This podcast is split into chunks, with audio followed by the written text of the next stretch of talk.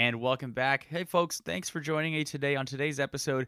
Here's our special guest right now. We have famed Captain Captain Salazar, and he's here to tell us a little bit about his mission to completely eliminate pirates off the face of the earth. Captain Salazar, thank you for joining us, and would you like to tell us a little bit more about your plan?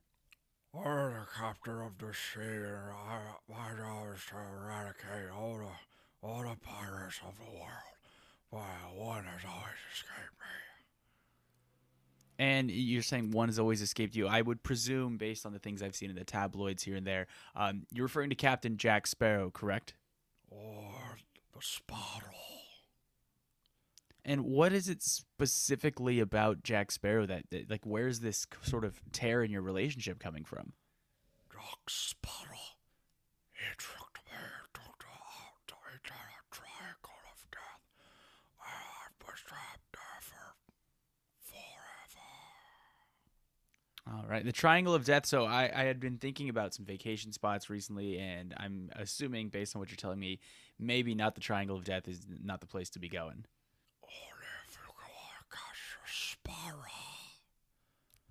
All right. Well, you know what? I don't even know what you said right there. Um, so we're just going to move on. Last question here was um, I noticed you haven't had any issues with any of the Veggie Tales pirates. Um, can you explain a little bit about that? I know you really have an issue with most pirates. What's different about them? I'm good the cucumber. All right. Well, I'm glad you like your cucumbers, uh, Captain Salazar. There. Thank you again for joining us. Um, we really appreciate having you on, and best of luck to you as well on your mission. Hopefully, you can eradicate all the pirates. Um, for you folks at home, thank you again for tuning into the show tonight. And now we go back to your regularly scheduled programming.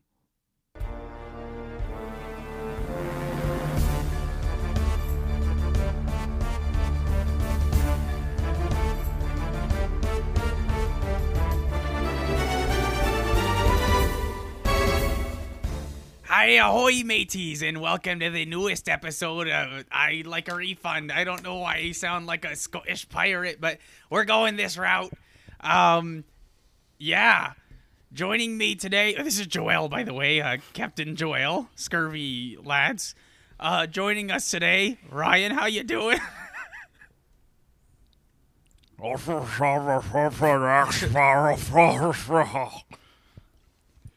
That was is that was that a Barbossa impersonation or, or It could uh, be honestly, it could be most of the cast.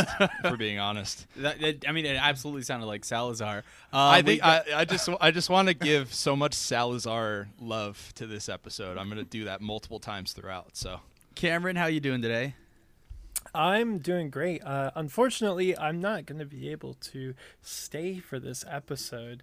Um, we had some uh, work stuff uh, happen, and so I am very much overwhelmed with work. I've been working since 9 a.m. this morning and uh, just taking a little break off to say hello to everyone. So, um, unfortunately, I know we've been going so many episodes strong in a row, um, but uh, I am fortunate. Like I said, not to not this one and I- i'm so sad um, but also i feel like it's an okay episode to kind of um, have to be the break because I how know we dare have- you say that when we have guests Well- on that this well, is the so- one that's okay so to that's- miss. so that's what I was gonna say. Is we're we're definitely gonna miss you, Cameron. Um, but we'd also like to introduce you folks tonight. Yeah. Joining us today, welcoming back Celluloid Jam. We got Zach and Casey here. How you guys doing today? Arr! I be feeling pretty good, la- lasses lads. Casey, takes- were, were you the parrot? Was that what you were? Uh, it just takes me a while to work up my pirate voice. So I think I think they're the two uh, they're two pirates that were British officers and then became pirates just Yeah. unexpectedly. yeah so you know you guys are in good hands with casey and zach i fe- you know um, I, i'm i'm very sorry to not be able to do this episode but um, you guys are in great hands I hope uh, watch th- watch this be our highest performing episode. Oh, it, don't it say will it. be Don't they'll say be like that. they'll be like oh No. cameron's not on it actually No. um yeah No, I, I feel like it's gonna be the opposite. Like Cameron is who I feel like keeps the people coming in. So like the Oh, moment they hear like, oh, he's gonna step out. All right, I'm just gonna stop it right here. Yeah. yeah our, Don't, our, you should don't give totally them don't give him any ideas. our audience is like but who's gonna bring up la la land And Zendaya. well, you still well we just did it right now, so yeah oh that's true I got They it got their worked on fix. episode. Okay. yeah, we're good. We hit our quota. The last time we were on this podcast, I made Cameron watch one of the worst movies he'd ever oh, seen, and now right. he quote unquote has to work. Yeah, let's be honest, Yeah, Cameron. weird. Like you just didn't want to do this movie. I understand. Like just say it. This is not the reason. I, this is of all the movies that we've had. This is the one I actually wanted to watch. Oh, you, can, you can still watch it. You yeah, can still you can watch still it on your own time. movie. Yeah, I'm sure. I'm sure I'll still watch We'll- it. we'll Disney watch. Plus We'll Disney Plus didn't cancel your subscription because you missed our episode. Yeah, it, um, yeah. but Simply so lemonade, they been- dropped us. they did. They wouldn't. Ta- they wouldn't hear us. We tried. We tried. We talked to them. Simply Lemonade. If you're listening, we're still trying. So But anyway, Cam, um, we're gonna go ahead and yeah, can you go ahead and yeah, cue the sad music, please? Yeah, there we go. Thank you. uh, we're gonna play you out with this sad music, Cameron, right. and we'll just watch you walk off into the distance. Um, so we'll let this kind of play out a little bit, and we'll be right back.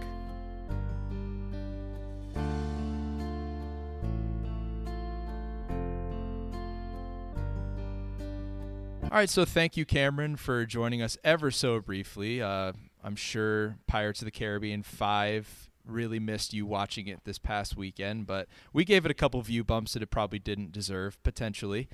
Um, but before we go too deep into our film, Joel, of course, always has his fun little question for us to start the show. I think this is a pretty good time for that. Joel, what do you got for us this week? I feel like this is the most like official question I've ever had because I wrote it down. Like, What's your wor- social security number? Wordy, yeah. it's very like wordy. So um, here we go. Let me finish the whole question first, um, because I feel like someone may want to jump in right away. It's probably me. Uh, here we go. So, the Pirates franchise is the most successful film franchise based off of an original Disney attraction. Others including Haunted Mansion, Tower of Terror, Country Bears, Tomorrowland. Uh, Spielberg did that Great, Mo- Great Moments with Mr. Lincoln movie. Um, and then there's the upcoming Jungle Cruise as well.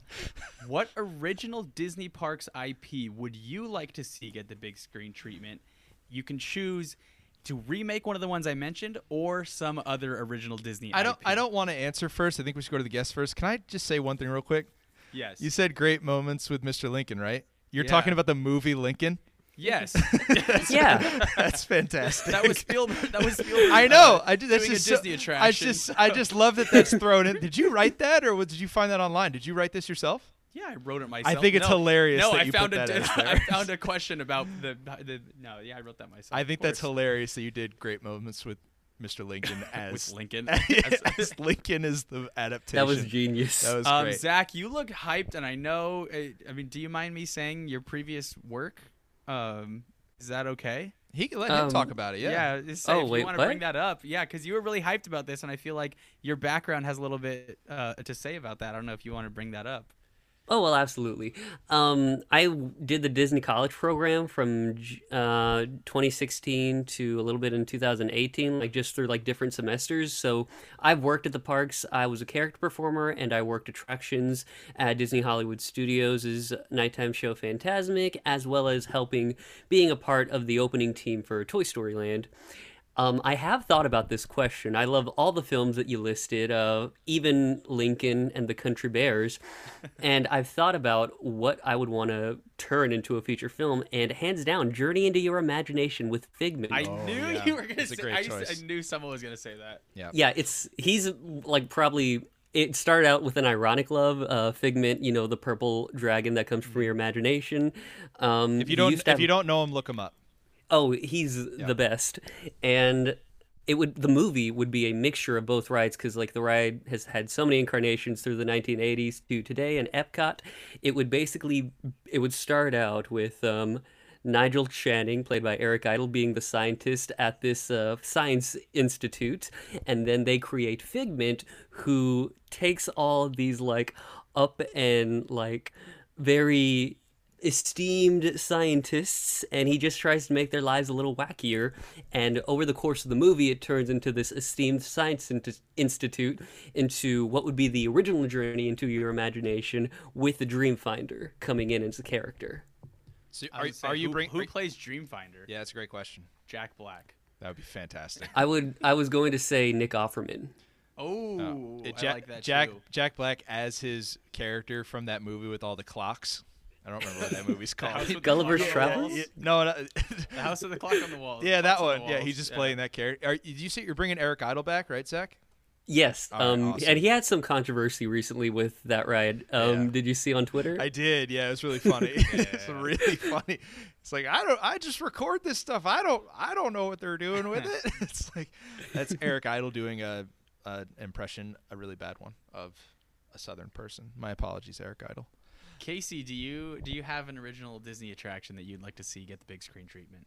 Uh, so I've only ever been to Disneyland once, not by choice or anything. It's just I, you know, my my mom doesn't like traveling, and she was like, "I went to Disneyland when I was an adult. That's when you should go." So now I have am an adult who have to pay has to pay for it myself. So I've only ever been there one time. slick, slick move by mom to just like, oh, Yeah. just go and you can go on your own. Yeah. Make your own memories. Um, you're too you're too young now, little Casey.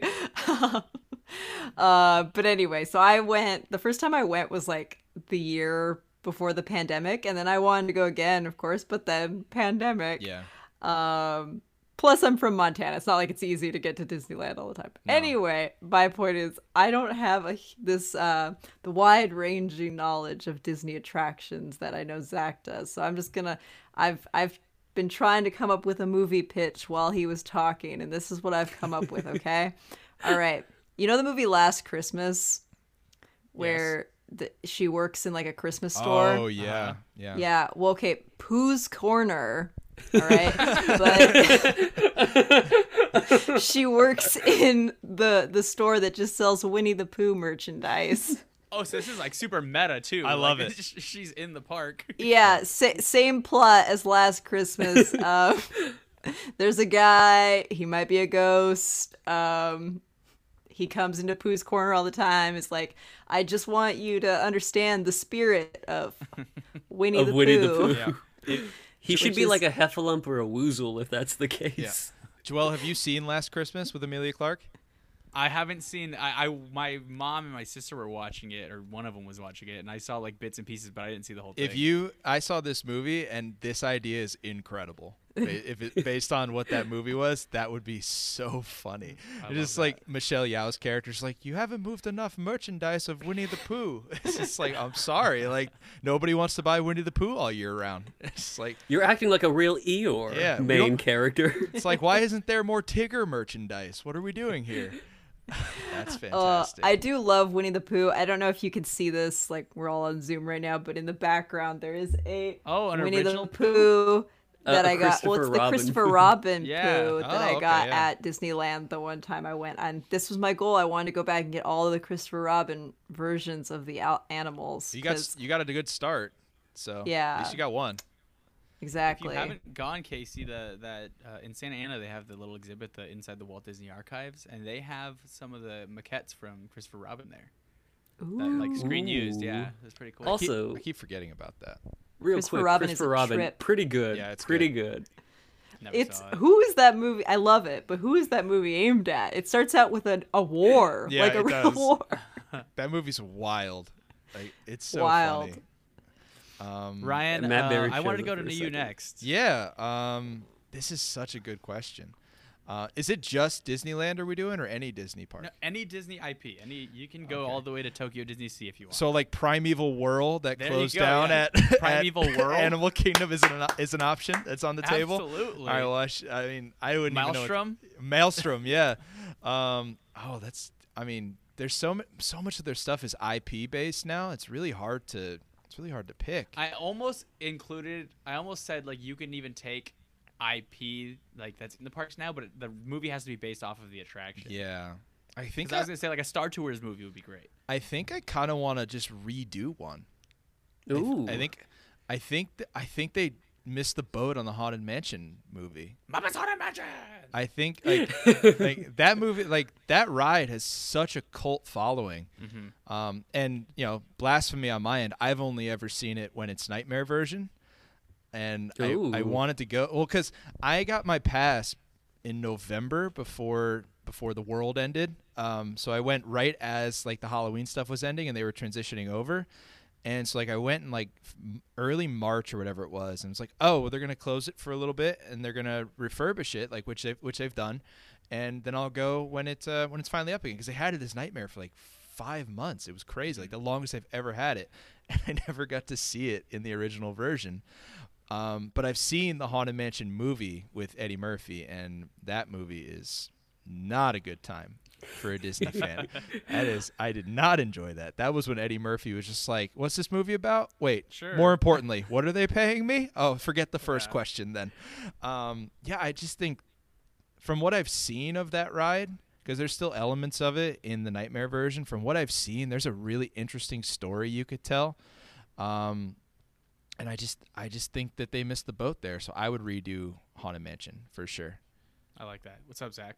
Um, I um back when I was in Orlando, I did take a backstage tour of the haunted mansion that they have over there, and I asked um what is like the consensus for the haunted mansion movie with Eddie Murphy, and everybody hates it. But they said if the movie was successful, that they were going to change the story of the haunted mansion rides. So instead of like being dressed up as bellhops, they would have all been dressed up as real estates uh, agents. That would be funny. Um, Great work, Imagineering. Well, Joel, what's your answer? What would you go with?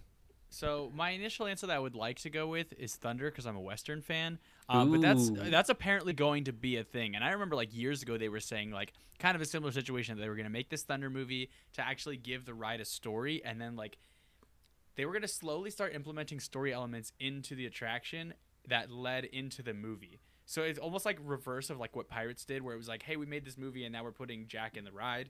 They were gonna like start slowly adding things to the attraction that would come to play in the movie. But I'm gonna toss that idea out the window.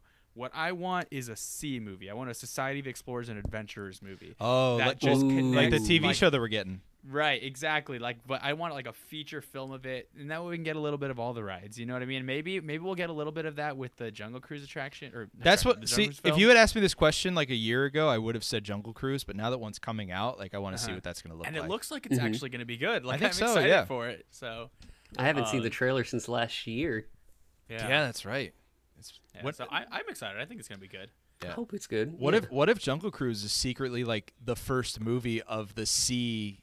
Like, s- what if we're doing like That's what I'm saying, it MCU could- style could of be, this? yeah. Like, and At it's just end, se- secretly there's, going like, to do that. Fury. Yeah. It's Mickey Mouse. He's Mick Fury. it's gonna be Dr. Nigel Cha- You're part of you're part of a bigger world. You just don't know it. Let me let me tell you about the Society of uh, Explorers and Adventurers Initiative. of course. The- Hey, can anybody know, do a Donald Duck? He'd have subtitles. Yeah. yeah.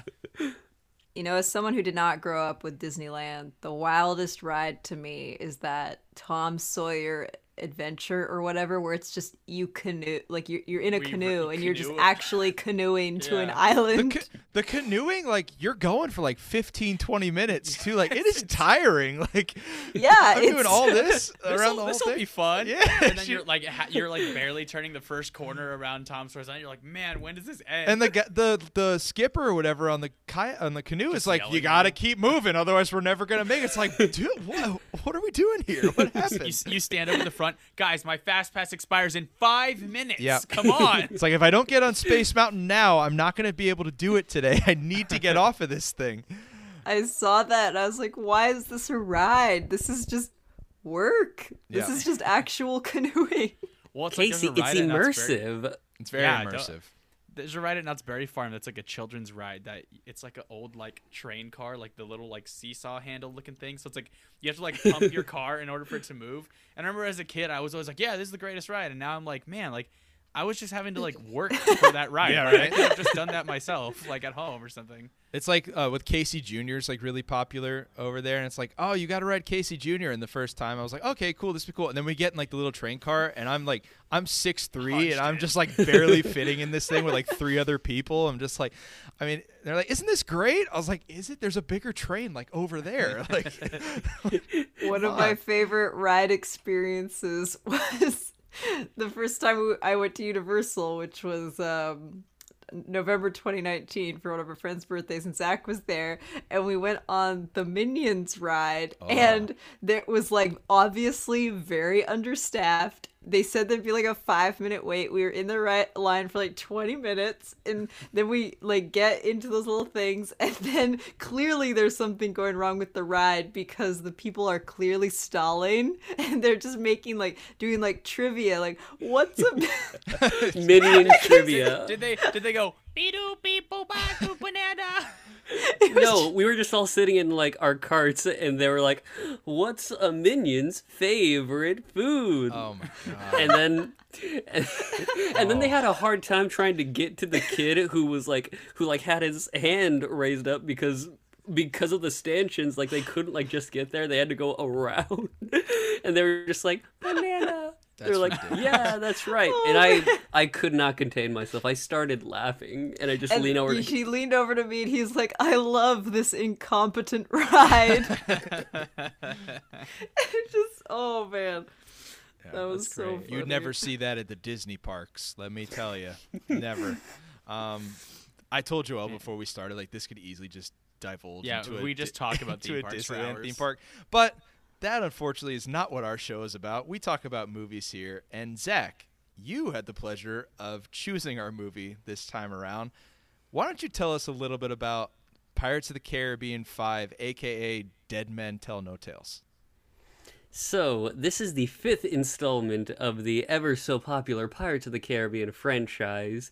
It stars Johnny Depp sleepwalking through his performance as Captain Jack Sparrow, Or actually sleeping during parts of it. and we get all of our favorite characters back, like Barbossa, Will Turner, and Elizabeth Swann, yeah. for a couple seconds. I wonder how much they paid her for that. Too much. She, didn't even say, say a a line. word. Not she one doesn't. line. She's in one scene and then another scene that I'm sure we'll talk about later, but it's really just one scene in the movie proper. But the movie is about Will Turner's son trying to rescue his father from the Dutchman's curse, and through that, we learn of Captain Salazar, played by Academy Award winner Javier Bardem. And through that, we see the misadventures of Captain Jack Sparrow and this ragtag new team of pirates that really tries to capture the original's heart, and it feels very artificial. Did you And- see did you see this in theater cuz it came out uh, end of May 2017, Zach? Did you go to the theater to see this? I did. I did go into the theater to see this. I I was one of maybe I'll be honest, ten people, Wow. and Wow. I do remember after it ended, man, I'd like a refund. Hey, there it is. Ayo. yeah, there it is. Gro- Joel, we'll just put the cha-ching sound on that. So so I couldn't think of a better movie to bring up on this podcast. No, this is this was an interesting choice. We were all really excited when we got the recording for this, especially because of your guys' pirate impressions that really was livened it up phenomenal, for yeah. us. I was gonna say, oh, we can put that in this episode so everyone can hear it. It was in the. Other It was in the last one. Yeah, yeah. You only get to hear it if you listen to the last episode, Yeah. folks. Um, so you saw it in the theater and instantly you're just like, man, that was a rough time. Uh, what about the rest of us, Casey? When did you first see Dead Men Tell No Tales? Um, I did not see it in the theater. I remember one day I was going to see it in the theater with one of my friends, and then we ran into two of our other friends who were also going to go see it, and then we all decided, what if instead we just go rewatch Wonder Woman? And then that was what we did. And then I watched it like on DVD uh, a few months later at my house, and yeah, uh, was there another part of the question? No, I just want to know how what you thought about it. I yeah hear it. um i my overall opinion of the movie is that it the plot should have held up you Mm. know this idea of will's son is going to try to break his curse that should work Yeah. uh, and we'll talk a little bit later about why it why it shouldn't or why it doesn't. But overall, I do think the idea of the plot is cool enough that I still like it more than the fourth one. And that's one thing Zach has not mentioned is that he has not actually seen the fourth Pirates film. Interesting. Um, and that's personally my least favorite of them. But this one isn't great either. Like, I love the first three films. I think they're one of the best trilogies to come out in years. Um, Gore Verbinski was on it when he made those movies. He was great. He crushed it. Um, Crushed it. I wanted to bring this up uh, in the show, but we can bring it up now. Is this the best Disney live action series outside of Marvel and Star Wars? Is this their best like series of films? Like franchise wise? Yeah, franchise wise, yeah. Hmm. Um. Financially, I'm sure it is, but I mean, just like critically, I'm not. I'm not so sure anymore. I will. I I was say it depends on what you're. What just you're just referring a lot. Just the, I'm just. I, I'll, I don't know if I said this. I'm just talking about their live action films. I'm not Right, talking about anything animation. I mean, the National Treasure success, movies. though, yeah, 'cause National I Treasure would say movies, National like- Treasure is uh, eons above anything that anyone else in cinema has created. That, okay, I was wanted to see, I wanted to see where you go with that. Um, I love National Treasure too. I can't wait for the third one that's supposedly coming. it's coming. Um, and but- the TV series. Yeah. So I did, maybe I, I wanted to bring this up because I think I may just be forgetting other franchises. Do you guys think of anything that's really at the Pirates level in terms of like success for Disney? Let's say financial. Let's just go financial wise.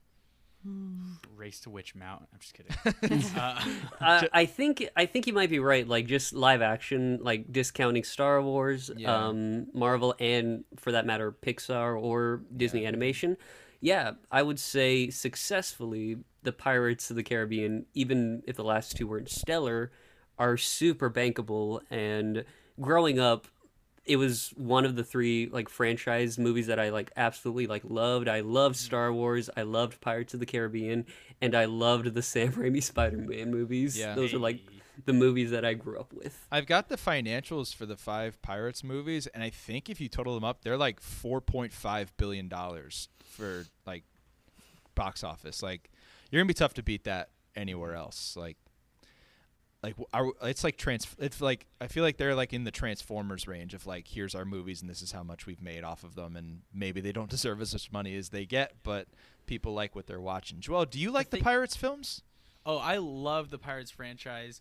Um, and then I, I say that, and then I didn't see this one until last night. Yeah. Um, it was one of those rare situations where I actually avoided a film because of I heard, because of I heard, because I had heard how not great it was. I did that with Um, the fourth one. The fourth one, people told me how horrible it personally was. love On Stranger Tides. I wouldn't say love, but I enjoy On Stranger Tides. I, for me, the first one's obviously the best. Like, no, there's no question about that. That one could have, Yeah. they could have ended there and just we all been, would like, have the been happy. highest of Yeah, highs. we all would have been really happy. Um, uh, the next one pretty solid. The third Dead one, Man's I, Chest. yeah, Dead Man's Yeah. Chest, fun. I got a Jar Jar, it's great, right? I was not a big fan of World's End. I don't know what it is. Maybe I need to rewatch it, but I wasn't a huge fan of World's End. Um, and then I liked Stranger Tides. And then this one, like, if I'm just gonna put it in one word, it's just it was forgettable to me.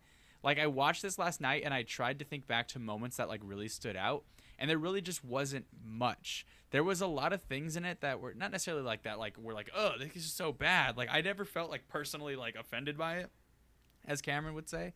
um, but there was never anything that like drastically like blew me away. Like, wow, this is terrible. Like I can't believe that just happened. Um, other than the girl having to tell us that she's an astronomer every time that she's on screen. Um, but um, and she's a horologist too. yeah, That was one of those Uh, things that we kept talking about when we were watching the movies. Like a lot of these pirates have met Elizabeth Swann, and uh, what's the name of the sorcerer? Sorceress Theodulma. Theodama. Teodalma, and uh, Zoe Saldana plays a pirate in the first movie. It's like these Yeah, people right. have met women pirates before. They've met, you know, very fierce women. So why are they acting like this girl is just so like unique and Yeah, like this it was- oddity? why are they acting like she's this oddity weird. that, I think that's that an they have to comment on all the That's time? an overarching issue with the franchise. Like the British Empire, they've they know about all of these things that are hap- that have happened in these other four movies, and then they're like, "Oh, uh, yeah, they sailed into the Devil's Triangle." There's no such thing as the Devil's Triangle. That's just pirate myth. It's like, where have you been? Like, do you know how many of your people have died because of pirate things? And your they your ship was blown apart by the Flying Dutchman in one of the last movies. You're just like Devil's Triangle. No one could sail in there. Are you are you crazy? you must be a traitor. It's like Yeah. I don't understand that. Like I don't know mm-hmm. why they always go that route where it's like this could never happen. But meanwhile they like Well- they have like an actual witch that they're working with. So There's that's the dumbest. That's the That- dumbest yeah. movie moment of this movie for me is when the the Devil's Triangle thing happens, and you know Will's son is like, "We're sailing directly in the Devil's Triangle," and then the captain's like, "Preposterous!" Yeah, exactly And then you see a map. And then straight ahead of them is Yeah. a triangle shaped portion of uncharted waters. Yeah. Like, dude, what do you think that is? it's mind boggling. It's crazy. That I was the will first thing I noticed. when they started when they first sail into the Devil's Triangle, visually I really enjoyed that. It reminded me a Mm-hmm. lot of the first film. Because the first film was like you know, it was what, 2003? Yeah. And it was like the visuals in that were just so fun getting these like eerie like foggy moments and you know when like especially that like last battle when they're going in and out of the moonlight you know and they're going from like alive to being dead and like oh it's Yeah, fantastic it's so inventive. Yes, and it, it was it was really cool to see this one kind of you know I don't want to say make a nod, but like continue that visual you know motif of, of, of those looks. You know, it was it was really nice. But thi- hmm. do you think you think this is the worst one of the five that you've seen? Because you, I, Probably because I I though I didn't like World's End, like I understand what it did for the story and Right. like the franchise, and I respect that. And like I said, maybe I just need to watch World's End again, and I'll like it. plus at that Um, time it was, I guess it was supposed to be the finale of the franchise, Right. so they have to tie up a bunch of loose ends, and Mhm. so you could, I, it's one of those things you can excuse maybe certain elements if you watch it again. Um, but I personally love At World's End. Yeah, me too. That's one of my that's one of my favorites. I think the opening of At World's End is one of the coolest openings Yeah. of any movie ever. When you have the little like they're about to hang all these people and that little boy starts singing and then everybody starts singing and then the coin drops. That is one of the coolest like even as a kid when I watched it for this first time it just stood out to me as this stellar opening to a film. Like it sticks with you. it does. Um, Agreed. Yeah, I think uh, I've se- I saw the original trilogy. I think Dead Man's Chest is my least favorite of the three. Ooh. Um, These but I- are all differing opinions because that's my personal favorite. I love the first one. The first one is always going to be untouchable for me. It's just such a great setup to the world. Like, no, I don't think anyone going into the year 2003 thought a Pirates of the Caribbean movie was going to come out based off of that Disney ride and be like, this is like world building for pirates that we've never seen before. And they crushed it. Like, it's maybe not the best one, but just because of what they were working with and what they turned this into, it's always going to be my favorite. And I like At's World's Ends a lot, especially when they're like in the scene with like the like 10 different pirate nations and they're just like, I am the new leader of the pirates. No, I'm the new leader. And Elizabeth Swann was like, I was there when the other pirate leader died. And they're like, okay, you're in charge now. Well, they vote, Yeah, and they they, they all vote for themselves Except except, Jack. for Jack Yeah. Sparrow, who votes for her, and that's I think that's a really good moment for him.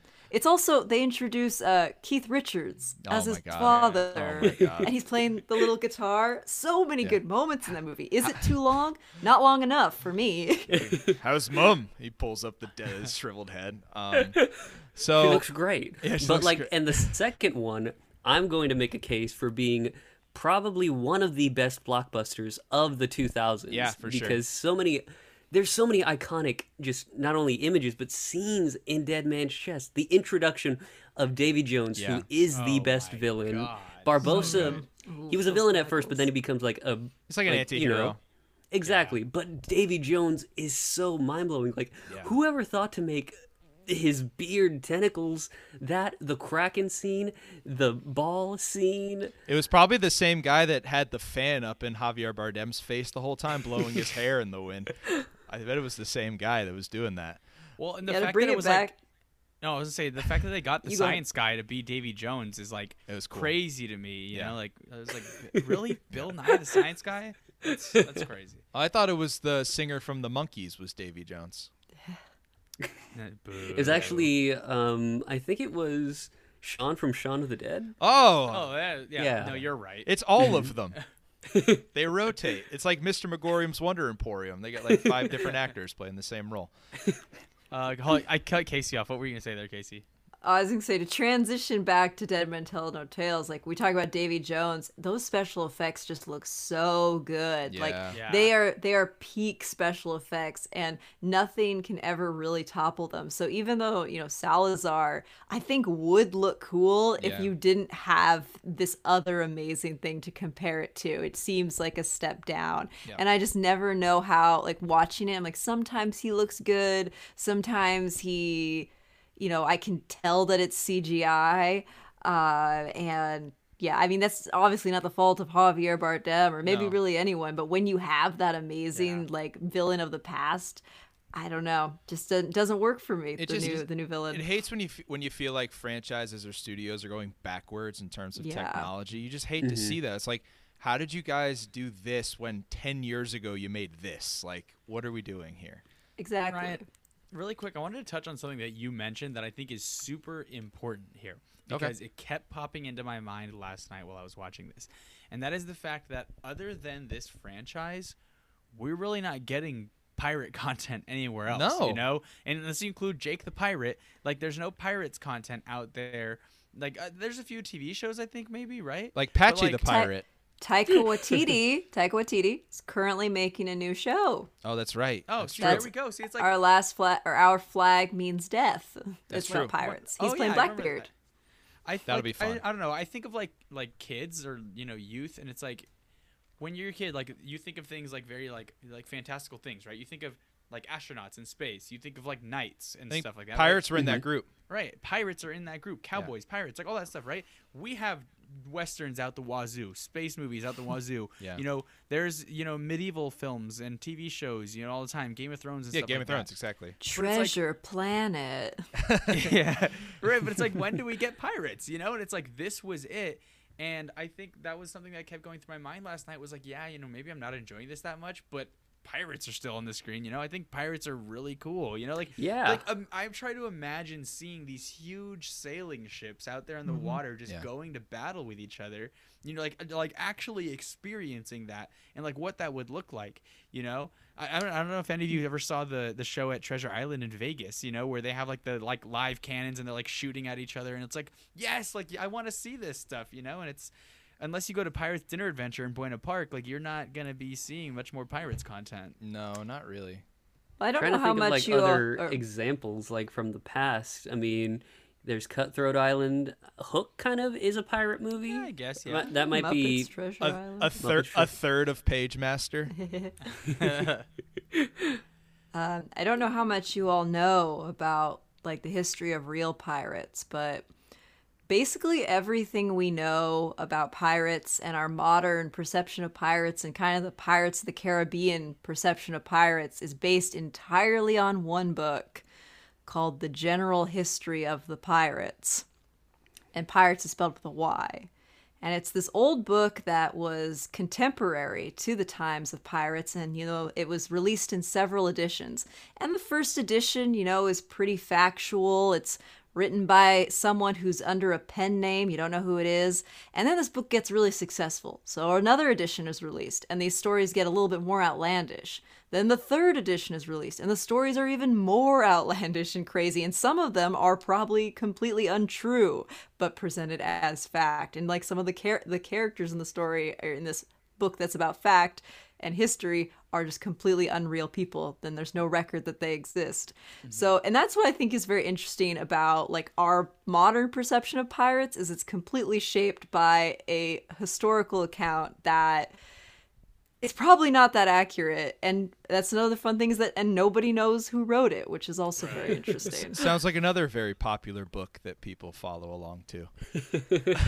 um, I have a really important thing that I want to say in regards to this movie. Before we do that, though, I'm going to throw a quick word to our synopsis. This is the part of the show where we do a brief little rundown of what you should expect at the beginning of this movie to get you prepared for the conversation further. So we're going to go into that.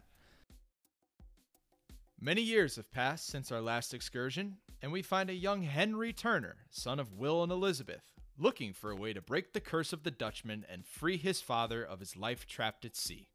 To do so, he will team up with the scientist Karina Smith, whose father left her the map that no man can read, to one day lead her to this mysterious treasure. But no nefarious journey at sea is complete without the legend himself, Captain Jack Sparrow. I want to talk about this movie in an important sense because I think it's going to be one of the first times that someone is coming into this episode of our show and is needing to be told why they're wrong. Because I watched this for the first time ever earlier today to prepare, prepare for the show, and I, I really like this movie. I really liked it a lot, and I don't know why. I had warned Joel and Cameron last week that I tell you, man, as soon as that score starts playing, I'm gonna get sucked back into this world, and I'm gonna be having a good time. That's exactly what happened. Like, I think we were like, like I have it in my notes. It was like five minute in, five minutes in. I heard the score, and I was like, oh my god, this music is so good. Like, I'm I'm back. Let's go. Let's go to the Pirates. And I noticed like all of the like the ter- like the CGI for um, Captain Salazar and his men is it's rough. Like like you said, Casey, compared to Davy Jones's crew, like it is not it's not comparable and the story does not hold up and I can't wait to hear you kind of explain that further.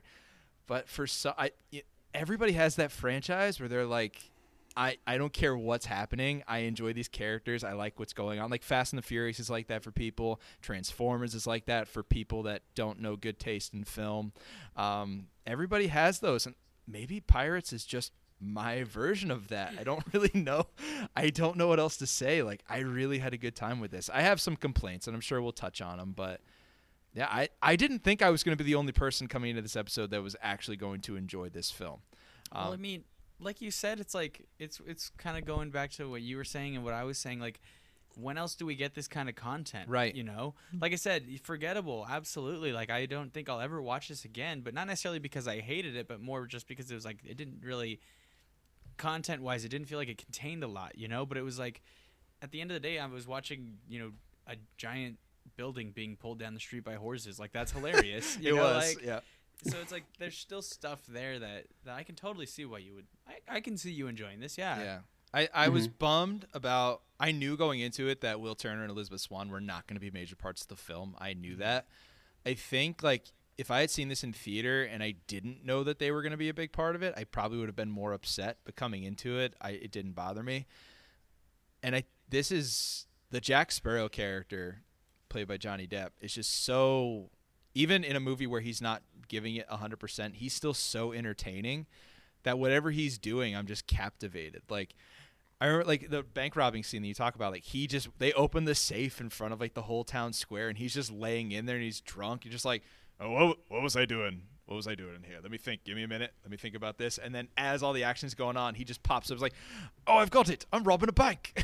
just get, just gets pulled away by the bank. Like I don't know. Like I just really like this character. I love the lore of the world. So I think I think I just it didn't matter to me like that it was really lacking. I just really had a good time. So I would love to hear what you guys think about like plot elements and we could really dive into this cuz my mind might get swayed by the end of this episode. It really could happen and I'm curious to see what everybody's saying. So Zach, since you picked this one, what's something maybe about this movie that you really want to hit home with people like this is why this is not a good film? What's something that really bothers you about Pirates 5?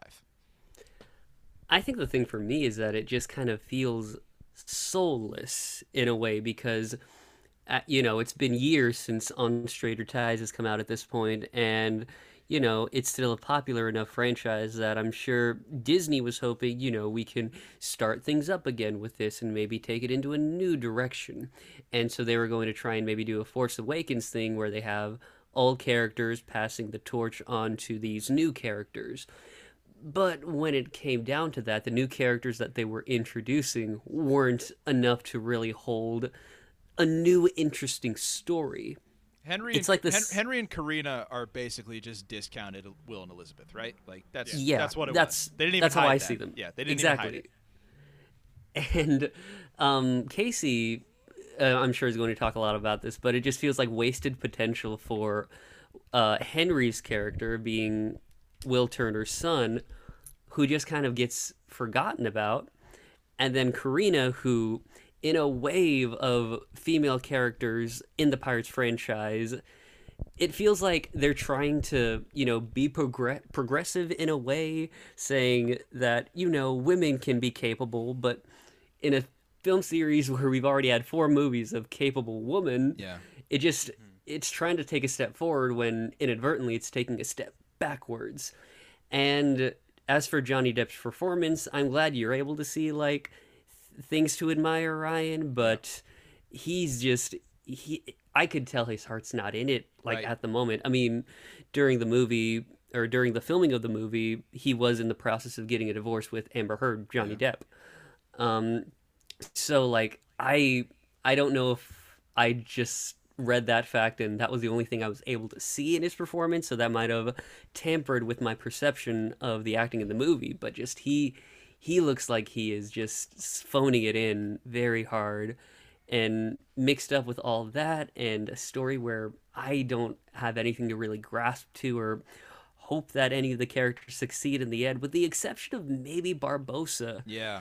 in a film where this is clearly supposed to be the send off for his character just feels very very just not fulfilling at all because it just I mean, I'm sure we'll get into spoilers, but by the final 15 minutes of this character, they're just like trying to wrap everything up and what encompasses him and it just feels very rushed out of nowhere. He's gone through so many different changes throughout the series that for this to be his final moments just seemed very uh, disappointing, at least for me. The ending, you're right about the ending. The ending just comes in and are like, "Hey, we got to close the book on all these different things. We have 10 minutes to go." And it's like we s- it's like Salazar's people, like they find the trident, Salazar's people become human again. They all die. Die. Yeah, Barbossa it's- sacrifice. Yeah, they become human and then die right away. I love the like the the one that had the eye patch, like Captain, Captain. He just gives up. And he's like, oh well, all right, guess this is how I'm gonna go. And then Barbossa sacrifices himself to save Karina, who was a spoiler alert. We find out is his daughter. I'm sure we might touch on that a little bit more. So he dies. And then right away, we just cut to Henry and Karina back on uh, Henry's home and Will comes up because Will does play a small role in this film at the beginning and at the end.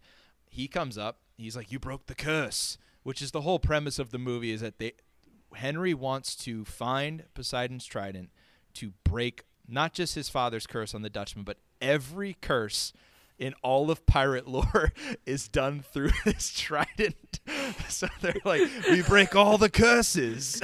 Um, and then Will comes back says, You broke the curse. How'd you do it? It's like, It's a long story. And then Elizabeth comes in and they hug and embrace. And then we see Jack on the Pearl um, and they sail off. And then the movie's over. So it's like, Oh, okay, cool. So yeah, we wrap up a lot of stuff very quickly. So I, I agree with you. Like, Barbossa could have been the most compelling character in the film, but his ending felt so rushed that he doesn't get the payoff that Geoffrey Rush probably deserves in these films because he's been one of the mainstays and one of the best characters in the whole franchise, in my opinion. Absolutely. Um, Casey, what do you think? What do you got that's something? I know you wanted to go into some deep plot points, so what are some things that you want to touch on here? Uh, well, a part of what Zach was talking about, which is just the kind of disappointing direction that Henry's character takes. Yeah. I think one of the reasons the you know the first three Pirates movies work so well is you know, maybe there's not like a single definable main character, but Will, Elizabeth, and Jack are all kind of they they are the main characters. It's like the Luke Han and Leia of the trilogy, basically. Exactly. Yeah, that's a good way of of putting it. And in this one, it sort of starts out like Henry is the main character, and rightfully so. He has the interesting story that's pulling me in. You know, he wants to break the curse to save his father, and, and it it's also like the uh, sorry it also like um is very similar to will's uh you know motivations Yeah. when he tries to save his father Trying to save Bootstrap. Yeah, you're right. and then he wants to or what was i going to say uh, henry wants to save his father and then it's like the movie just kind of gets lost in the weeds. You know they, you're not just uh, telling all these other stories you're also introducing new characters like karina. You're bringing back old characters like uh, barbossa and jack. And I don't know. It just it's like Henry's story kind of gets lost, even though that is one of the things motivating the plot. There is like a decent chunk of the movie where I I feel like Henry is just off to the side, where Yeah. he should be the heart and soul of this movie. Like I am trying to save my dad, and that just doesn't get talked about enough in the movie for me. Um, another thing is the Karina character her her feminism very much feels like it was written by a man Yeah. and not just a man but like a man who is trying too hard Yeah.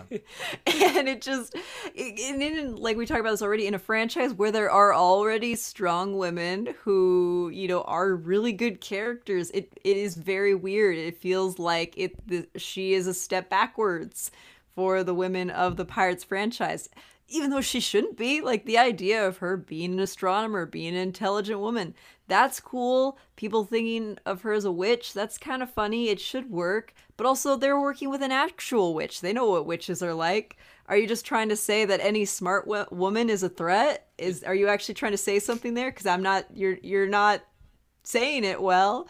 Um and then yeah, also what Zach said about Barbossa, very unsatisfying ending for a character that has taken us through the entire franchise. He gets a daughter at the last minute, which that is to me the most unnecessary part of this Yes. film. Like she could have just not had that as a motivation, not had this whole father thing as a motivation. She could have just been a random girl, a random woman who gets is an astronomer who gets sucked into this journey and had no attachment to Barbossa whatsoever. And I think I would have liked both of their stories a lot more. Yeah. Um yeah. I, think, those are the big kinda- things.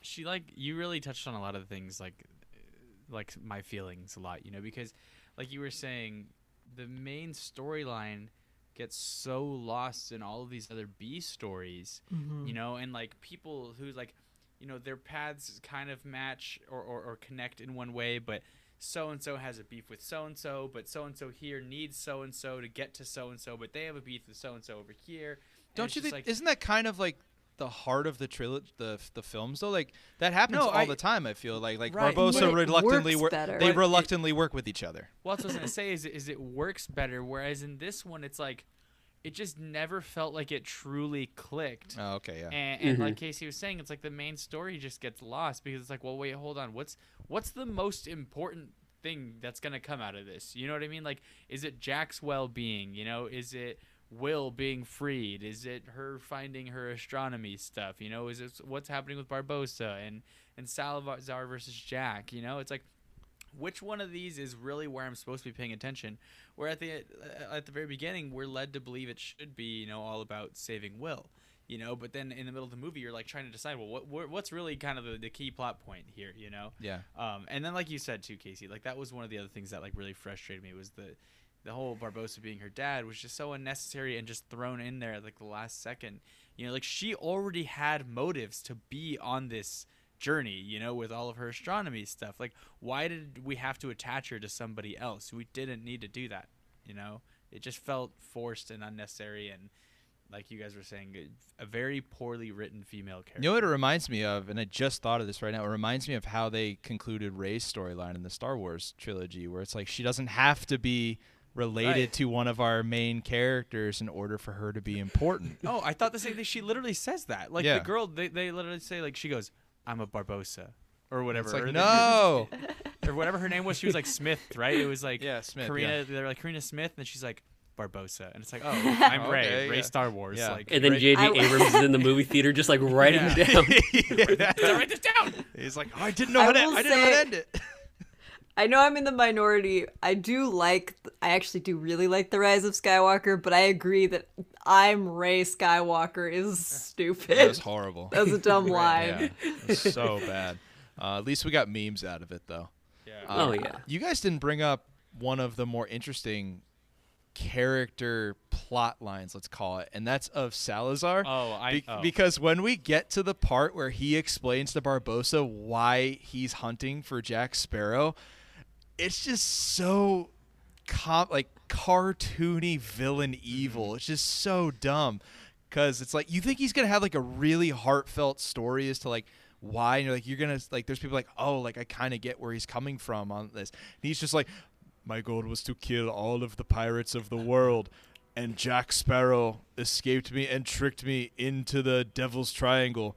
So now I want to kill him and all of the other pirates of the world again. It's like it's like you're just murdering people for no reason. Like I don't feel sorry for you at all. Like It sounded a lot more mumbled than that too. oh, I'm Yeah. so, I'm sorry. Oh yeah, mouth. can you were saying earlier you could do a Salazar I can't- I was- impression, like I just want- I wanted to kill all the people of the, of the all the pirates of it. I, and Jack Sparrow tricked me. I, I, I, I, I, my goal is I want to kill all the, pi- all the pirates of the world. I feel like if we More asked Cameron to do a. Schwarzenegger impression, Get down. Sparrow, Jack Sparrow, What are you doing? Get down. Jack Sparrow. Um, they never also they don't really explain how Salazar turns into this weird go- ghost thing. Yeah. it's just Snap like boy. he just like falls into the water and then I guess his rage animates him into an an evil spirit. He's just But the- missing a giant chunk in his head, and it's like, how'd Yeah. that happen? Yeah. Where'd that come from?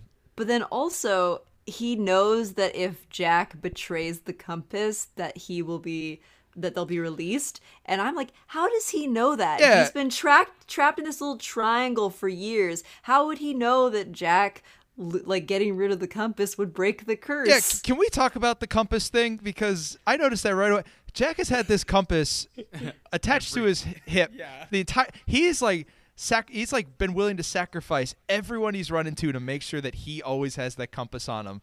And for a bottle of rum, he gives it away. And now in the fifth film, we learn that. I, I want to make sure I get this I get this right because it was so dumb. Um, make sure I have it here. And it was betray the compass and it releases your greatest fear. It's like so Jack Sparrow forgot this guy existed, but his greatest fear was that he would that he would that this guy would come back for him, even though he just assumed he was dead.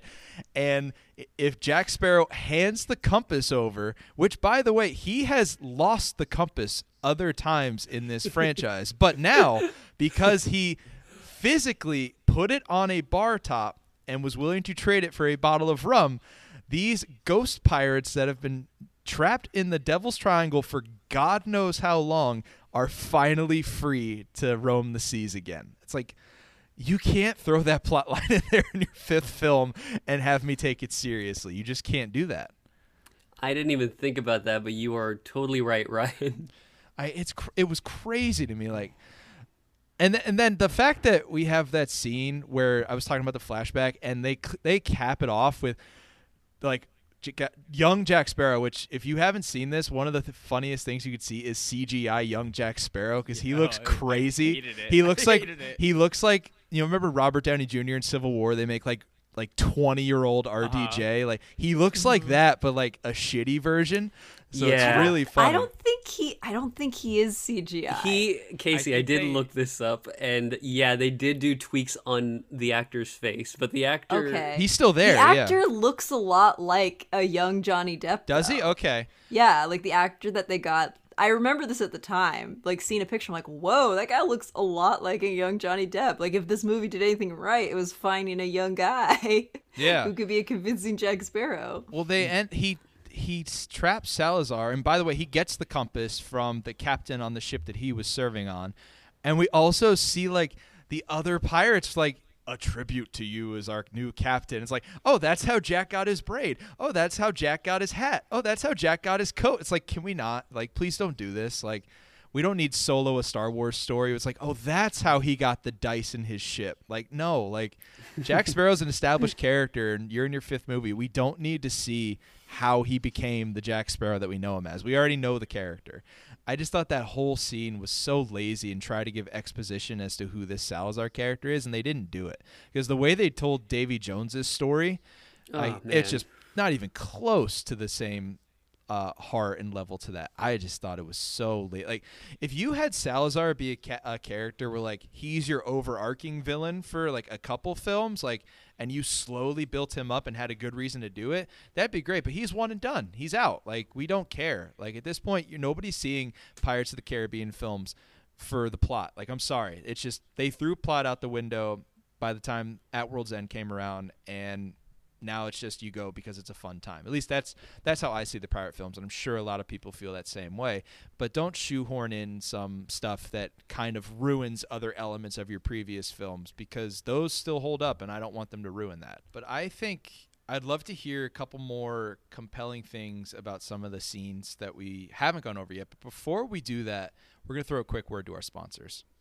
We talked a little bit about the Pirates theme park ride, and I don't remember what year they did this, but Johnny like Johnny Depp's Jack Sparrow and Barbossa were not always in the theme park ride. They added those later after the success of the Pirates franchise. Zach, I want to throw to you first, and everybody can take a shot at this. Where in the ri- let's just talk strictly Disneyland because it's the only one that I think we've all been to. Where in the Pirates ride can we fit in something from Dead Men Tell No Tales? I would love to see where we would put something. What do you got for me? Oh, that's. Um, who? Uh, I guess we have to put Salazar somewhere. Right. And I think the only place where it would make the most sense is I I know one of the versions of the ride um when you're, going down the the waterfalls Yeah. you have that little mist projection and I think that might be the only place you can kind Oh, of put them that you- makes sense. You've you are speaking my language, man. I'm almost right in the exact same spot. The That's only exactly what I was. the say. only thing I would change is you would have the black sludge from his mouth fall on you as you're going under it instead of water. Just like well, he's like dead man tell no tales. It's just like what is hitting me? Like what is? Oh, this is disgusting. Like what are we doing here? Like I, it's what we have to do. I somebody should write a letter. We should we should find out if we can make this happen. Joel, are you going the same route? Yeah, that was literally. That's why I was like getting all hyped when Zach was saying it because I was like, that's the only spot that really makes Yeah. sense. The only other thing I could potentially think, is, but it's too. It's one of my favorite moments, so I wouldn't change it. Is when you're going past the first ship that you see with the pirate skeleton steering the ship with the lightning in the Mm, background. yeah. you could probably sneak Salazar in there somewhere. No, I don't want to. but that moment's too perfect that you just don't mess Yeah, with. I don't want to mess with that. Um, I will say, I didn't mind when they added the Jack Sparrows to the ride. It was fine. Yeah. The one, the only Does Barbossa part- bother you? Yes, Yeah. because of the fact. this is why. Because of the fact that it completely throws off the forced perspective of that ship. It's true. All of a sudden, you have Barbossa up there, and it's like, wait, hold on. I can see the captain's quarters right there, and you're telling me this man is gonna fit in there like a full-on bedroom? Like it doesn't work. Like they have to take him off, or like just use his voice or something. Make a tiny animatronic. I don't know, but like the forced perspective no longer works because you have this normal-sized animatronic on what's clearly a small ship. What was up there before? It was just a smaller pirate captain, right? Yeah, I, I don't know. It just like it just made it something about it being Barbossa like threw it off, you know? And I don't I don't know. It just it really threw the perspective off for me. Um, Casey, do you have something that you want to throw into the ride? You've been on this one, yeah. right? Oh yeah, I love Okay, this ride. good. This was the, actually the very first ride Nice. I ever went on. Great choice. Disneyland. Fantastic choice. We did all the water rides first, so we were just damp throughout the whole day. Um, Uh, land. you know the people who like put you on the boat they're like two here three here whatever um so that got that person's gonna be replaced by orlando bloom the real orlando bloom Oh. only, so just like in the movie you only get a little taste of him you only get like a minute with him Got it. but it's enough Oh, I love pirates, but we I would love for Captain Salazar to come on in. What do you think, Zach? Um, you know what, Joel? I think I have a solution for your Barbossa beef. I think that just like in the movie, we should have him fall off of the ship, Oh, I love that. just on the ride. Into the de- into the depths of the sea. As he falls down, we just see his arms sparkle really quick. um, you know, it's I- funny. it's, go ahead, Joel. No, I was just gonna say that that area has one of my favorite sound bits of the entire attraction. Ooh, Zach and Casey, Ryan knows this, but Pirates is my favorite ride. Like, I, it's Ooh. my favorite attraction at Disney, and I- I just love that one sound bit of the guy. We're going to sink your ship, and it just, every time, like I can't help but laugh because he's just like, "We're going to sink your ship." okay, Ooh, all right. Um, it's funny we- our our talk kind of transitioned to Barbossa because I wanted to see if there were things that happened in this fourth Pirates movie that would further explain some of the questions I have about the fifth one. How did Barbossa get all of this money and all of these ships? How does that happen? Can somebody explain that to me? Because he's just crazy rich in this one right out the gate, and I don't, I didn't understand it. I don't even remember, honestly. I remember the mermaids. That's Yeah, exactly. I remember the mermaids. I don't know. I guess I just assume like I don't remember anything about Barbossa from the fourth film. Like I don't even know if he's in the fourth film. To be honest, I can't remember. All But I do. I, am pulling it up right now. my assumption haven't was it, he. No. I don't know. Is he working with the British? At the Yeah, beginning so of the- I'm I'm lit- Yeah. I'm literally just looking at a poster for on Stranger Tides, and he's in there, and he's in like the British em- oh, Empire Oh, yeah, uniform. Yeah, yeah. No, that's weird. Well, Yeah, that's don't what a like lot of that in real life. That's what a lot of pirates did was they would go be privateers for the government, which was like essentially you were a pirate, but it was legal, and you were only pirating like the government's enemies. Well, you Ryan, know didn't what? you read General History of Pirates? The general history of No, the No, pirate. they they, they they made me take a class on the Bible instead. We could only, we could only do one book. so you only knew about the pirates who don't do anything. Is what you're saying. They stay at home and lie around. That's all they do. Um, Um, but I, um, you bring that up though, that you know that's what most pirates did. They went into those like British positions, but that seems like with the characters, like we've, we're three movies in, that seems like something maybe you know Mr. Gibbs would do. He'd be more on that. But Barbossa was just like a classic pirate who was just like all about sailing the seas and causing trouble and stealing treasure. and he's so like I brought up. He's one of like the ten pirate captains of the whole world. Like he's one of them. It was just that sem- that seems so weird, but it makes sense now. If he was working with the British Empire, I could see where he got all of his money, and then he just pieced out on his own boats. Another one. Um, how, when did the Black Pearl become a ship in a in a bottle? Did that happen in the fourth movie? Does anybody remember that?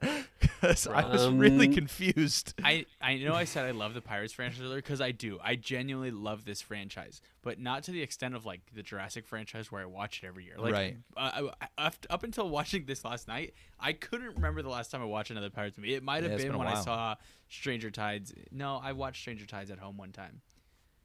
So yeah, I don't know. I just Uh, remember these things. I was like, well, I haven't seen the fourth one, so I'll ask everybody on the show if I could, if they know what happened. And so far, Zach, no. you didn't see it either. No, no. I was supposed to go see this in theaters with my buddies, and instead I went to go watch The Hangover Part Two with my family. Wow, what a None of us won that day. What a- what a- Casey and I have seen it. What an interesting flip! Like your buddies wanted to see pirates, but you went with your family to go see the rated R comedy. I love that. That's fantastic. yeah, that's that's the kind of um mom and dad and sister that I have. That's great. I love that. I gotta I gotta say this for for Zach and Ryan, the Stranger Tides is one of the most outlandish scenes in the whole franchise, in my opinion. Um, I'm not gonna spoil it. Either watch the film or just look up on YouTube on Stranger Tides palm trees. Just look that up.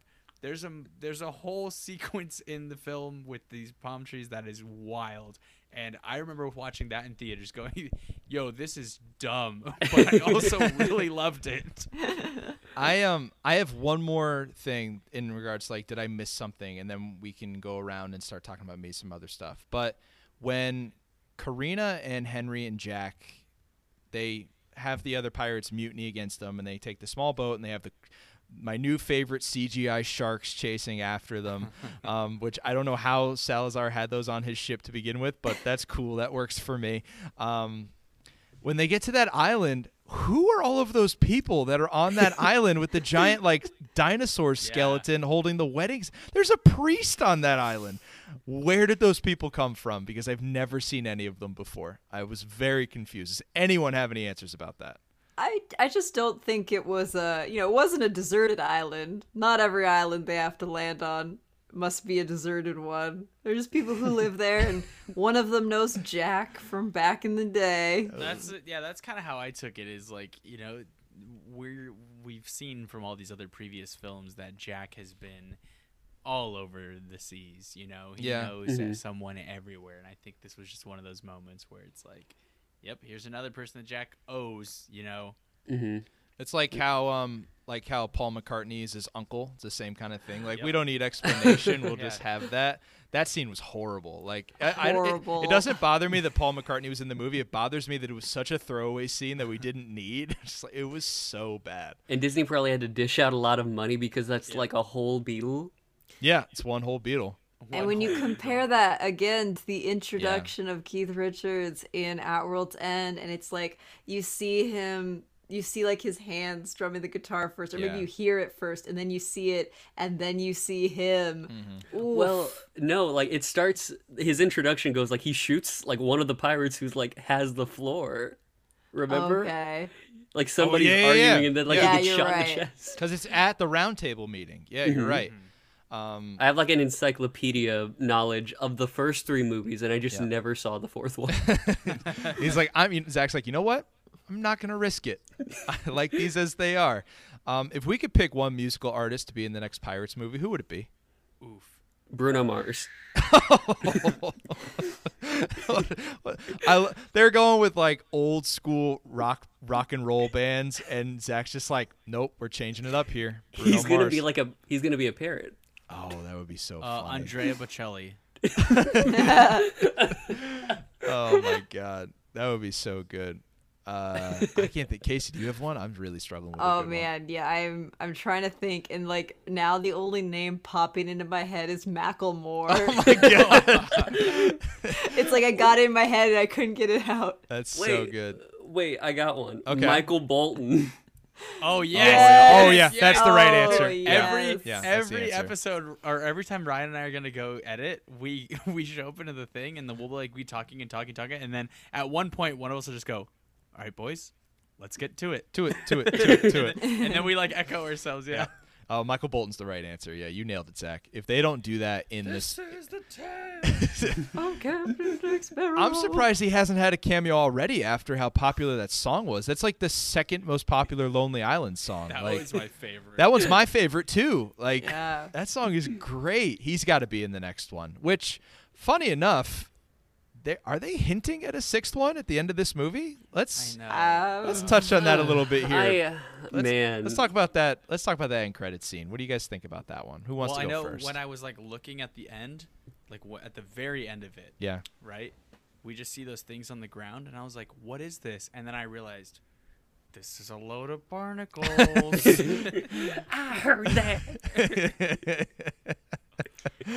um, I mean, we talked about a little bit earlier the ending where like Will comes back home and he embraces Elizabeth and Jack sails off. But in the post credit scene, it's just Will and Elizabeth sleeping in their bed, and I guess Gross. the the the remnants of a Davy Jones's ship member shows up and we're supposed to it's supposed to look like it was just a dream because Will wakes up and there's nobody there but then the camera pans down to the floor and we see like the barnacles and stuff on the ground so like we're just doing guesswork here we don't know I is there an is is there a sixth movie announced do we know I think like recently, weren't they hinting that they were going to just not include Johnny Depp as Jack Sparrow? Right, which it, at that point, like, I know, I know, there's some Why controversy around that, but just, just why bother? Yeah, exactly. Like, just you can't do that. But let's say, let's say they did that and they did it without him, and maybe they made, maybe they're like, hey, uh, Orlando Bloom and Keira Knightley, you guys want to be in the forefront of this one? If they were, because they're they're clearly setting up to like, if they make another one with that end credit scene, then those two are like barely in the movie again. I'm gonna be like, what the hell was that? Like, what are we doing? So like, uh, what are they, what are they setting up here? Does anybody have a guess? A new ride. Uh, that's fine. That's great. I'm sure they were planting the seeds for a potential sixth film. Yeah. And then I don't think that this one made as much money as the others. I think it made, it, correct me if I'm wrong, but I think it made the least amount of money of all of the films. I'm sure it wasn't anything to sneeze at. So, But- so I mentioned that the Pirates franchise as a whole is a, about like 4.5 billion. So I'll run through the totals in order real quick. So Curse of the Black Pearl, very first one, 654 million. This is going to be total box office, 654 million. Dead Man's Chest, 1.066 billion. Hell yeah. Uh, At World's End, 960 million. On Stranger Tides, 1.045 billion. And then uh, Dead Man Tell No Tales, 794 million. So it beat Wait, it, it beat the outperformed the original. uh, they all of them did.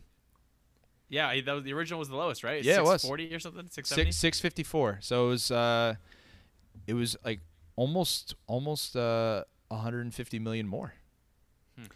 But I guess whenever you compare Inflation. the second, third, and fourth one, it's a significant dip in interest. The most interesting of that group is the third one going the third one being less than the second one, but then the fourth one being more than the third one. Just just blowing up. yeah, that's crazy. I don't I don't understand that. Like Well, that was also the biggest gap between the films, wasn't it? So it yeah, let people, like, 2007 2007 to 2011. Actually, the biggest gap is the the fourth. to Well, the up fifth until one. this one. Yeah, up until was- this one. Yeah, yeah. But I'm saying at that point it was the biggest one. Yeah, because Dead Man's Chest and At World's End came out in back to back years. So Mm-hmm. And no offense to Javier Bardem, but it's like with Stranger Tides, we got t- like Blackbeard and Penelope Cruz. that's like, Ian McShane's in that one, right? Yeah, Ian McShane has Blackbeard, and then we get Penelope Cruz. It's like it's kind of like I don't know. That's a bigger draw to me than, Javier than like Bardem. There's Javier Bardem, and then these two younger act. I some- agree. the random girl and the guy from The Giver. Well, uh, Will and Elizabeth aren't in the fourth one at all, right? No, No. and that's why I don't like it. Yeah, they're they're two of the most important characters in the fa- franchise. I get that. They they There we is- talk about how, you know, Karina and Henry are Diet Will and Elizabeth, but the true Diet Will and Elizabeth is that priest and that mermaid. How dare you try to give me a new romance after giving me one of the best romances in in cinema history in the previous three films. Although I did like on Stranger Tides, I do have one beef with it, and that is the fact that it's they're setting out to try and find the Fountain of Youth. And the reason I have a problem with that is because National Treasure was going to do a film about the Fountain of Youth, and then they didn't because Pirates is doing you got to let this go, buddy. That's an issue with me. It's just Jerry Bruckheimer play, uh, pulling from his own playbook. You got to just you got to like- get past. He's it. like, hey, wait a minute. Um, I was curious about what critically these did. I am almost positive this is the lowest rated Pirates film at 29%. Um, yeah. yeah, I you- think I was messing I think I was confusing the box office with the critical scores and this one has the lowest critical score. They all just kind of got worse as they went along, but this one's like super low. Yeah, I, it's it's not surprising. I guess I thought maybe the fourth one. I've heard more negative things about the fourth one than the fifth one, um, but I thought maybe maybe it would be a little different. Um, but we've probably covered enough of the negatives with this film. Zach, I know you said you had a couple positive things that you liked about this film. Are there any that you haven't touched on yet that you maybe wanted to get out there for everyone? Yeah, um, this is my first time rewatching it since I watched it in a theater, and I think knowing that it wasn't going to be up to caliber with the first three, I was able to look at it with a little bit of a kinder light, and there are a lot of entertaining sequences that feel like classic pirates. Um, you've already mentioned the opening uh, stealing of the vault scene is admittedly fun. Yeah. Um, same for the execution scene. Whenever they cut That's my to favorite Korea. scene. That was my favorite when the when all the everybody in the crowd was going back and forth and back and forth. I love that. That was yeah, great. that's delightful. And then he's like, um, uh, he's spinning, but he's still like With the in the guillotine. guillotine. Yeah. Yeah. Uh, the way it like goes up and down and up and down, and I'm like, this feels like classic fun pirates. it was very uh, like gag comedy. Yeah. You know, Yeah. Yeah, it was like a Three Stooges level of comedy, but it worked in the film. It was really good. Um, what about Zach? You got anything else you really liked, or was that kind of the big one you wanted to touch on? Um, uh, those scenes were good. Um, the CGI isn't always awful. Geoffrey Rush is carrying this movie. For sure. Um, I think that might be the extent of all the good I have to say about it. What about you? And oh, yeah, go ahead. Um, Yeah. Well, maybe some. Uh, we'll see. We'll see what everybody else kind of has. Casey, do you have any positives from Dead Man Tell No Tales? Um, you know, I don't hate this movie. Um I was more just disappointed by it in general. But yeah, like there there are good things about it. The 5 the no, not even 5 minutes. The 3 minutes we get with Will and Elizabeth are glorious even if Keira Knightley does not have a single line, The camera, Uh, the camera's looking right at her. Could have said anything. Nope. anything, hasn't nothing. seen her. Hasn't seen her husband in like 18 years. Nope. Exactly. Not, and a I word. just well, like 8 years. He comes around once every 10 years. Oh yeah, you're right. That's true. Uh, but and you just feel that you feel that chemistry um, between these two amazing actors who you know are playing characters who already have this established relationship with that that we know and care about and that and that was amazing. I wish that they had had more of that in the film. I don't know if there were scheduling conflicts and that's why they couldn't do it or if they just didn't want to, but it does make me happy that Will and Elizabeth finally had an actual happy Yeah, ending. at least we got to see them, which was Like, great. I think the original Pirate Pirates trilogy is an amazing trilogy Yep. Um, with an ending that is probably better because it isn't a happy ending, a truly happy ending. Um, but I am glad that a few movies later they do get that sort of happy fairy tale ending that they deserve. Yeah, I would agree. Um, what about you, Joel? You got anything positive to take from this film? Yeah, like watching pirates ships blow up. I, I just love that it's like they're getting hit with cannonballs or like just driven through and they just explode. Um, it doesn't make a ton of sense. I understand there's a lot of gunpowder in there, uh, but I don't know. I just like watching the pirate ships explode. That's it. Well, do you do you think potentially there's something they could have changed in this movie that maybe would have made it better? Like, is there something that if you had the reins you could fix to maybe make the movie a little bit better? Mm, I would replace Karina with the redhead from the ride Ooh, and have her not be related to Barbossa. Or maybe still. I like that. She just like has more of a pirate personality. She's more I don't know, um what's the word? Um there's a word. maybe just, Malicious. maybe yeah. just don't have your like only female character be portrayed as either a witch or a whore in most of the movie, and that would, Yeah. that wouldn't be too bad either. I know they're pirates, but still, like, come on. I I would have loved a more focused story. Like, what, okay, here's actually a positive that I liked. I loved all the parts where what the hell is the guy's name? Henry. Henry, Mm-hmm. Henry Turner. Henry.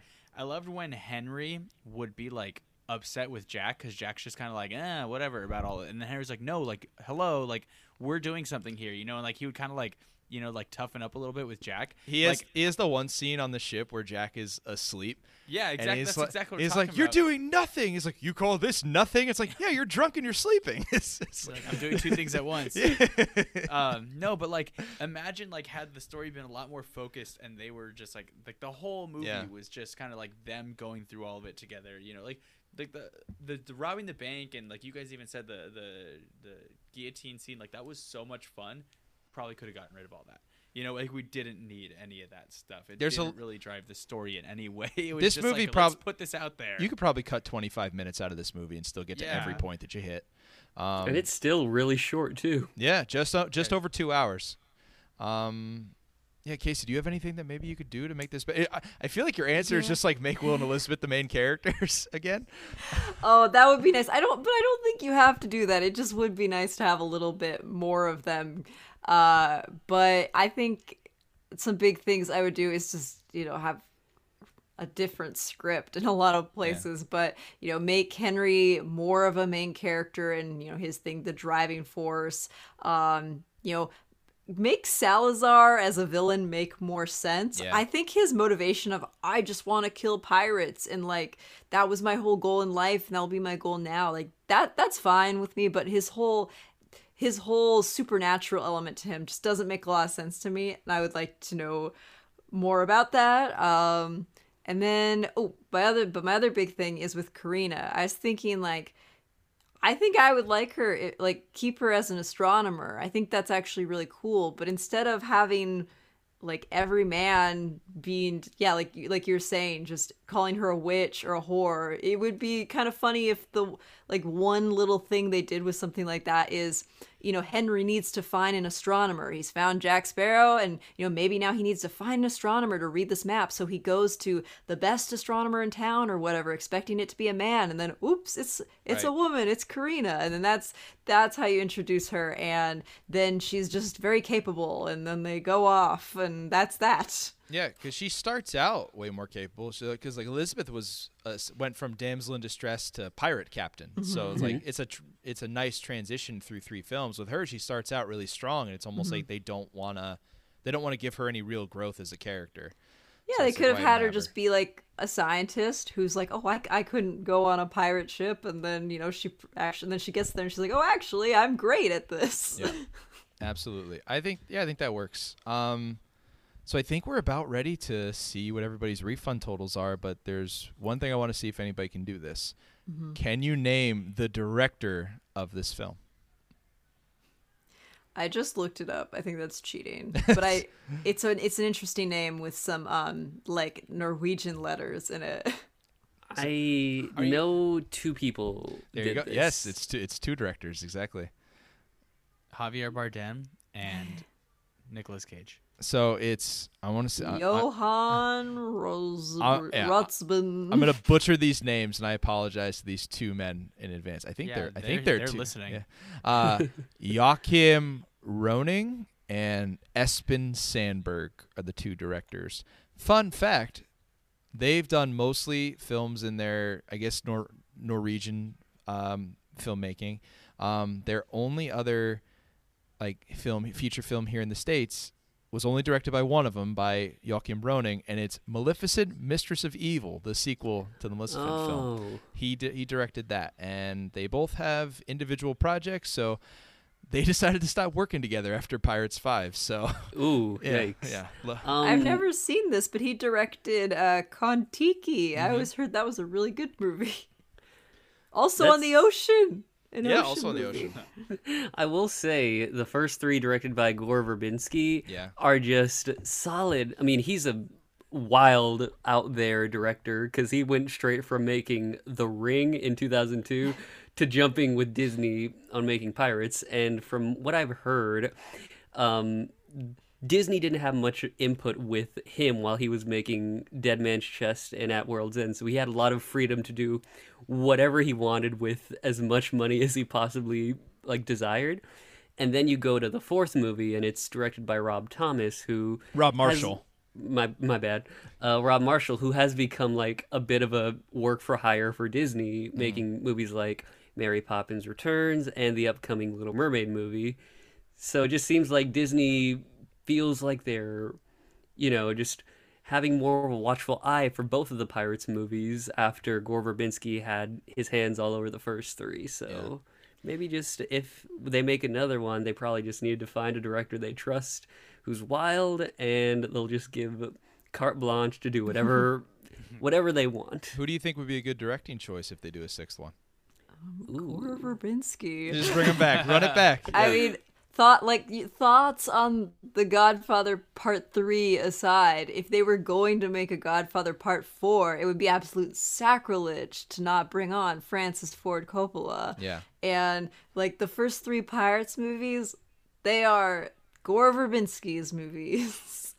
and if they want to bring him back, they need to bring him back. Um, real quick on Gore Verbinski, what's the consensus on the Lone Ranger, if I may ask? Uh, how do y'all I feel about that see one? I skipped that one. Never seen it. Yeah. Um, very long, but the last 30 minutes are admittedly incredible. It's a big train sequence. They play the theme, and it feels like one of the OG pirate movies. You had me at train. Um, all right, so we'll see if the Pirates franchise continues on uh, to a sixth film. But we are about at the end of our episode of the I'd Like a Refund podcast here, and we're going to find out where we all stand on our refund totals. Zach, you picked this film. The movie came out in 2017. The average ticket price is just under $9, so you could get a $9 refund for this movie. Would you like a refund? And if so, how much of it would you like back? Hmm. Well, speaking now in 2021, it's not as bad as I remember, but I'm thinking more. This is 2017. My sister and her friends are watching Guardians 2. I really wish I did that, so I'm gonna ask for maybe five dollars back. Five dollars back. All right, Yeah. very nice. Uh, Casey, what about yourself? How much of your refund would you like, if any at all? I don't want a refund. Um, I don't, like I said before, I don't hate this movie. It kind of disappointed me, but there are movies that I have watched where I've been like, I hate this. This Yeah. is a raging disappointment that will, that is just going to make me more angry the more I think about it. And that's not how I feel about Pirates 5. Yeah. The first three Pirates films completely wrap up the story in such a, or tell a story and wrap it up in such a way that the movies that came after it, in a way, I just sort of don't connect them to Right. the originals. You know, I can divorce them from the originals. Yeah, no, that's totally fair. Um, Joel, So what I'm about just your- like, whatever. Yeah, just whatever. Dude, you want to keep making these great? Doesn't mean I have to see them. I'll watch the old ones. um, Joel, what about yourself? You taking the refund here? No refund. Yeah, I'm. I, this is fine. Yeah, I'm. Uh, I'm on board too. Uh, I don't want a refund on this one. At some point here soon, I will watch the fourth one, and I look forward to the sixth one. Can't wait! Can't wait. Let's keep it going. Uh, let's get Michael Bay in for the sixth one. Sure, why not? Actually, Those- that'd be the great. pirate ship explosions would be so sick. The pirate ship turns into a transformer. That would actually be really cool. I'd be very down for a Michael Bay pirate movie. Maybe not Pirates of the Caribbean, but just in Just general. pirates. Just have just Michael Bay should just they should just like bring Transformers into Fast and the Furious and make one of them a pirate ship and just let Michael Bay cook and just like let him do whatever he wants. Ha- get it t- order like 150 American flags and make sure you're always filming at sunset and then transition to nighttime and then back into sunset in every shot and you're ready. You you, you can make a Michael Bay film too if you do all those things. There'd actually be a lot of dynamic telephoto, like pirate ship, like just uh, camera movement. That'd be great, honestly. Let's do it. All right, whoever we got it. That's uh, who, all those all those things are owned by different people. We gotta we gotta get going on that. we gotta call like four different studios to make this happen. What we know is true is that once the ride comes out for that movie, it's going in Universal because they just take everything. Yeah. So, yeah. We'll we'll take a, a Sony IP and now we'll take a Disney IP and uh, Yeah, I can't I can't wait to see what famous attraction they get rid of to put this new ride in. Uh, famous there- attraction. They'd be like, so we're deleting the whole back lot for the new Michael Yeah. Bay uh, Pyroformer Fear and the Furious ride. the studio tour is just that ride now. Yeah. it's just like you just go on a. It's basically a two-hour movie that you're just experiencing on your own. You got Vin Diesel shows up. He's like, "Aye, we be family." Vin Diesel as a pirate is something that everybody should see. We need to see that happen. Um, all right, so that is Pirates of the Caribbean: Dead Men Tell No Tales, and we want to thank our guests Zach and Casey of Celluloid Jam coming back for a second round for us here. Thank you both so much for coming. What do you guys got cooking on your show coming up? Will you tell us where can the people find you? Uh, so you can listen to Celluloid Jam on Apple Podcasts or Spotify. You can also find us on Instagram at Celluloid Jam underscore the podcast. Um, we have, let's think. We have a Hamilton and a podcast about Hamilton that we recorded forever ago that we're going to be releasing soon. Uh, and then also just, you know, talking about more movies that came out in 2020. If you didn't know, that's what our podcast is about. We talk about movies that were released in 2020. A lot of bad ones, but uh, some good ones as well. Uh, so yeah, we'll have some more movies coming out. Or not movies coming out. We'll have some more podcasts about movies coming out here soon. Very nice. Um, so you said you got some movies that you want to talk that you're going to be talking about in some of your episodes. Why don't you join us here before you go? We like to give our recommendations to the people about some movies that they could potentially watch since we don't really. Well, I mean, you guys, everybody, you should probably watch this one. It's not terrible, but maybe something a little bit better that you could recommend each of them. Uh, Zach, you want to go first on that one? If you got something. Oh, absolutely. I am going to suggest um, if you have HBO Max, they currently have Josie and the Pussycats from 2001. nice. Um, What a I, pull. rec- I recently watched this for the first time because it's gained a bit of a cult following and they just celebrated their 20, 20th anniversary. And I've always assumed this was kind of like one of those teen girly, mean girls, confessions of a teenage drama queen kinds of movies. Then, actually, when I watched it, um, it was an all too relevant uh, satire of both the, the time and just the music industry. Much more, f- much better than I expected. It's very funny. Um, even if you don't have a close connection with the Hanna Barbera cartoon it's based off, or the Archie comics that it's based off, there's a handful of funny performances. The album and the songs in it, um, they still slap. They they go hard for their songs, and delightful time all around. So much fun. Um, a lot of subliminal messages that very that are very funny. Uh, can't recommend it enough. Josie and the Awesome. Pussycats. Fantastic. Casey, what about you? What's something fun that you think everybody should be checking out? Um, so as you might have guessed, based on the fact that one of the things I keep referencing with the pirate movies is that I do love romance in films. Uh, you know, that's one of my you know, I love I love pirates in general, but one of the things I think the original trilogy gets really well is that core romance between Will and Elizabeth. Uh, so I'm gonna recommend another romantic movie, uh, In the Mood for Love directed by Wong Kar Wai. Great movie. it's a masterpiece, one of the best movies ever made, and I don't. I'm not the only one who thinks that. It's always on that BFI Sight and Sound poll. Um, I think it's currently on HBO Max still. Uh, a lot of Wong Kar Wai's films are very hard to access. One of his, one of my favorite films of all time is Chungking Express, which is har very hard to find. I still don't think it's on any streamers except maybe the Criterion channel. But yeah, In the Mood for Love is on HBO Max, and it's a great film. I don't want to spoil anything about it. I'll just say that one of the stars in the movie, Tony Leung, he stars in a lot of Wong Kar Wai movies. He is going to be in the new Marvel film Shang-Chi and the Legend of the Ten Rings. And when I watched that trailer and saw him in it, I was I was so excited. I love him. I love him so much. And he looks amazing. He's like almost 60 and he looks like he did in the mood when in in the mood for love. It's crazy. Nice. That's a that's a great recommendation. I've never even heard of that movie. So Never Oh, it's so good. It's just like so wild. The two recommendations, like I, you got this prestigious, like uh, artistic, beautiful film, and I just recommended Josie and the Pussycats.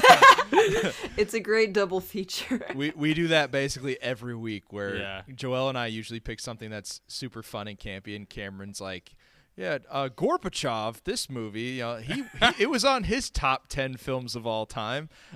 um, Joel, what do you have to recommend it for us this week?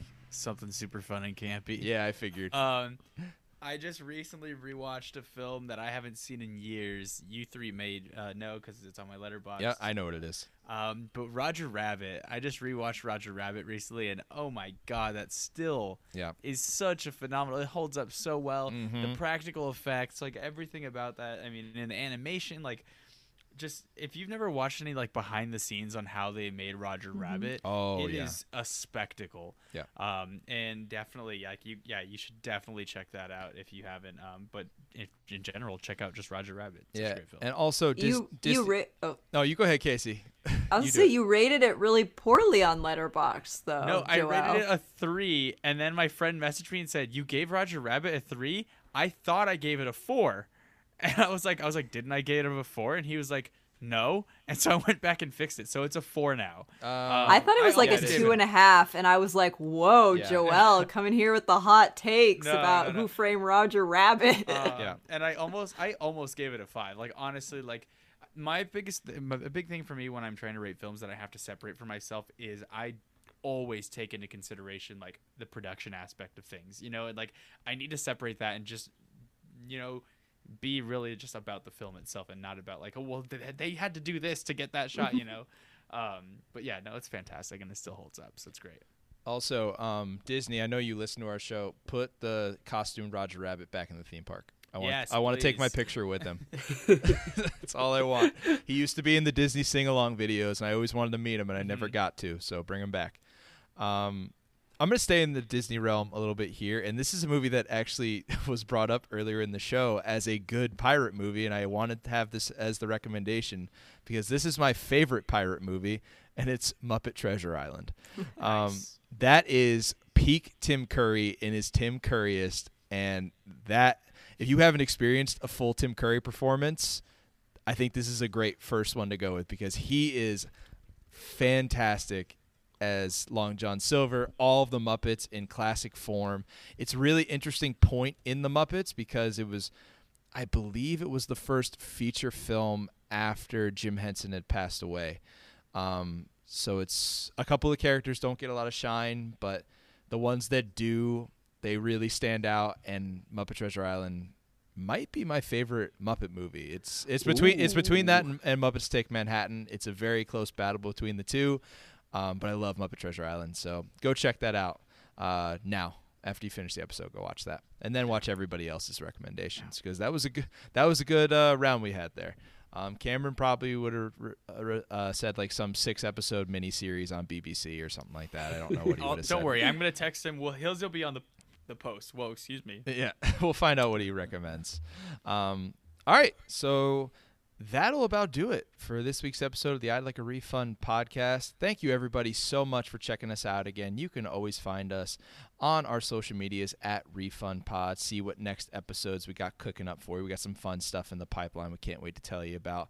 You also check us out on all of your podcasting platforms Apple, Spotify. Check us out and check out Celluloid Jam. Thank you guys again so much for joining us. We really appreciate it. Thank you We so were- much for having us. Happy to be here. Yeah, and we'll uh we'll do this again sometime in the future because this was a great time. I know we all feel that way. Enjoy having you guys on. Um, all right, thanks everybody for this week's episode of the I'd Like Refund podcast. See you next time.